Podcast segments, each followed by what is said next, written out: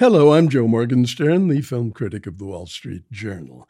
The next best reason to watch Little Fish is that it's a curiosity, a small scale film about a pandemic that finished shooting more than eight months before COVID 19 hit. The best reason is that it's a really good movie. You can find it in some theaters and streaming on demand. In the fictional pandemic, a virus called NIA, neuroinflammatory affliction, takes people's memories, not their lives. You could argue, and the film does, that losing the former is as bad as losing the latter, but the emphasis at first is on the spread of the disease. A pilot forgets how to fly. A marathon runner forgets to stop running. A bus driver stops his bus, gets out, and wanders off. He's forgotten why he was sitting behind the wheel. Many of the resonances with our present situation are eerie. A frightened populace learning to wear masks, the emergence of quack cures followed by conspiracy theories, one of them contending that the government has a real cure, but it's spreading NIA in order to limit personal freedom.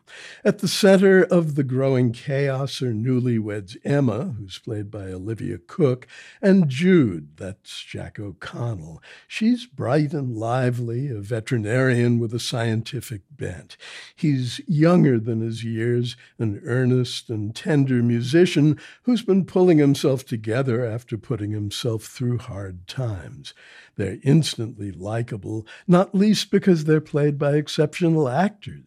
In 2015, Olivia Cooke was wonderful as Rachel, the terminally ill high school student in Me and Earl and the Dying Girl. Jack O'Connell gave one astonishing performance in the 2013 prison drama Starred Up, then another a year later in 71 he played a bewildered young British soldier left behind in a botched attempt to control a street riot in Northern Ireland. The dramatic strategy in Little Fish is a smart one. With the NIA pandemic as a pretext, the essential subject becomes memory its fragility, its wondrousness, its centrality to our existence as sentient beings.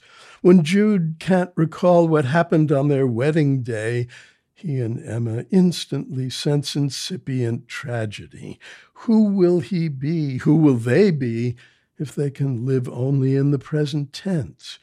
In one way, Little Fish is just the latest addition to a growing genre films about memory loss due to Alzheimer's or other kinds of dementia. What makes it so special, though, is that it's about young people.